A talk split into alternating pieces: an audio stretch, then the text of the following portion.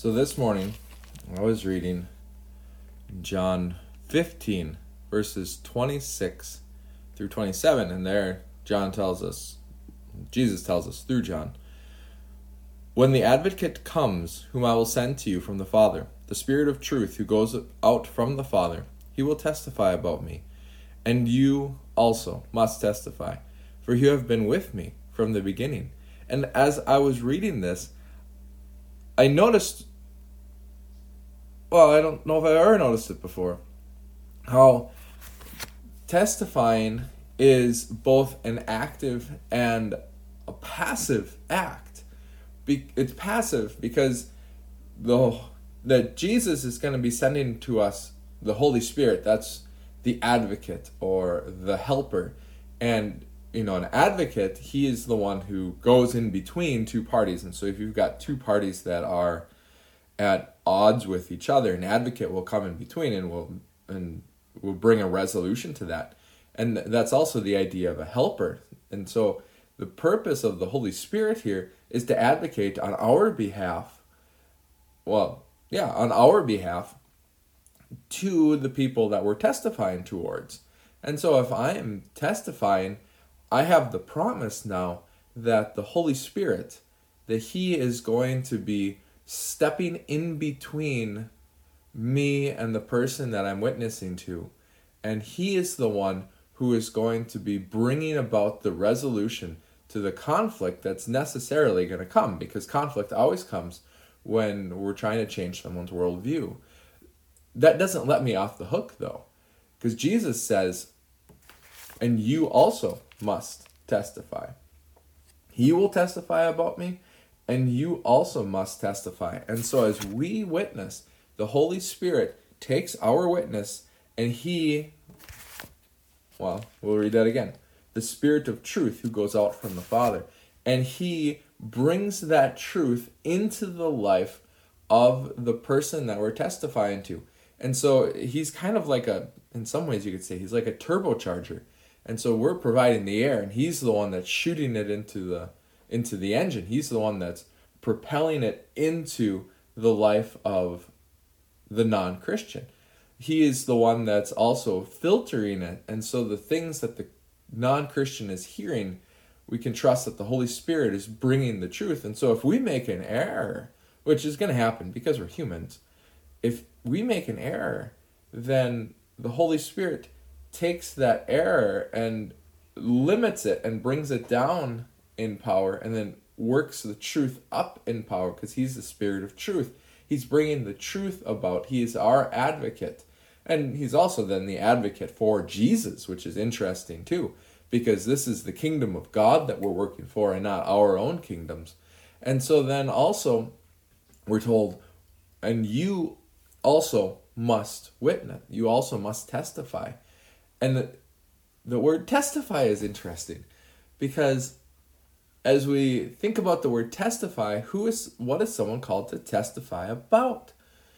They're called to testify about the things that they have experienced. And so if you get an expert testimony, that expert has experienced these things enough times that they understand them, and now they're able to testify about them in a court of law. If, you know, if I'm the witness to a murder, then I am called to testify. But what am I called to testify to? I'm called to testify only to those things which I have seen. I'm not called to give my opinion. I'm just called to testify. So what do we do with that? Well, as a Christian then, I am supposed to be applying the teachings of Christ as much as I am able, in order that I might be able to take my experiences then, following the teachings of Jesus, and testify about them. So, you know, if I am if I am called to be loving my neighbor as myself, well, that's pretty broad, but that's going to be a tough one. Well, let's see here. I'm called to um, not hate my brother. You know, hating your brother is sin. Okay, so Jesus tells us in the book of or book of Matthew in the Sermon on the Mount that if you hate your brother, you've committed murder in your heart. And so therefore, you know, be reconciled to your brother. If, if I if I approach it in that manner, how is that going to change my life? And after I've done that, now I can answer the question, how did that change my life? And once I'm able to answer the question, how did that change my life? How did applying these truths actually change my life? Then I have a mechanism by which I can testify. And that's so cool, because if my goal, that's another if, if my goal in this world is to bring the kingdom of God into this world, the first step that I do is I take the teachings of Jesus as tightly as I can, I take and I apply them into my life. And so I take the teachings of Jesus and I start living them out.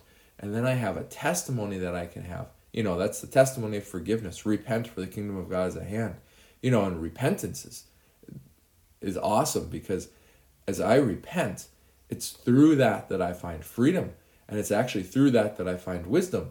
And, you know, repent, Jesus says. So it's like, okay, now it's my time. Now I got to repent. So what do I do when I have sin in my life? I repent. I confess it as sin. I acknowledge that it's the wrong way. I turn around and I go the other direction. And I know personally, as I've walked in that, it has changed my life. And it's changed my life for the better in every way. Because now I'm not worried. Now I don't have this guilt. I don't have these burdens. I don't have all of this weight of previous sins hanging upon my soul. I'm free. Because I've done what Jesus has said. And that's what this is talking about. This is our testimony. The only people who have a testimony are the people who have taken the teachings of Jesus and applied them into their lives. The more you walk with Jesus, the more you have to testify to. And you don't have to worry about the effect of your testimony, because we have the promise that we have a helper who is working on Jesus' behalf for the sake of the kingdom of God. And so for our aim as well, for our goal, to bring the truth into the hearts of those who are standing in opposition to Jesus. And so we testify, and the Holy Spirit takes our testimony, and if there's any error in that, we can trust Him to, to pull it aside, to, you know, to lower the volume of that error, and to raise up the volume of the truth, so that our testimony might actually have effect. Because if our testimony is relying upon us, uh, that's a bad idea. But we can trust the Holy Spirit. And that's one of the things that, that is just so cool. Um, as I was reading this, like, man, so I don't have to have any fear when I'm testifying, when I'm witnessing. I can just trust the Holy Spirit to be taking what what I say as I'm seeking to obey Jesus, to be a testimony. I can trust the Holy Spirit to take what I say and to bring it into this world properly. It's not on my shoulders. It's on His. So I can trust Him to do that. I'm just called to speak about those things which I have experienced. And if my goal is that the kingdom of God would be bring, brought into this world, then, then one of my goals also, one of the sub-goals there, is to experience the truths of Christ as deeply and as intimately and as often as possible. And that comes from walking in the teachings of Jesus as often as I can, applying them as often as I can. Amen. That's, that's what I've been reading today. I hope it's a blessing.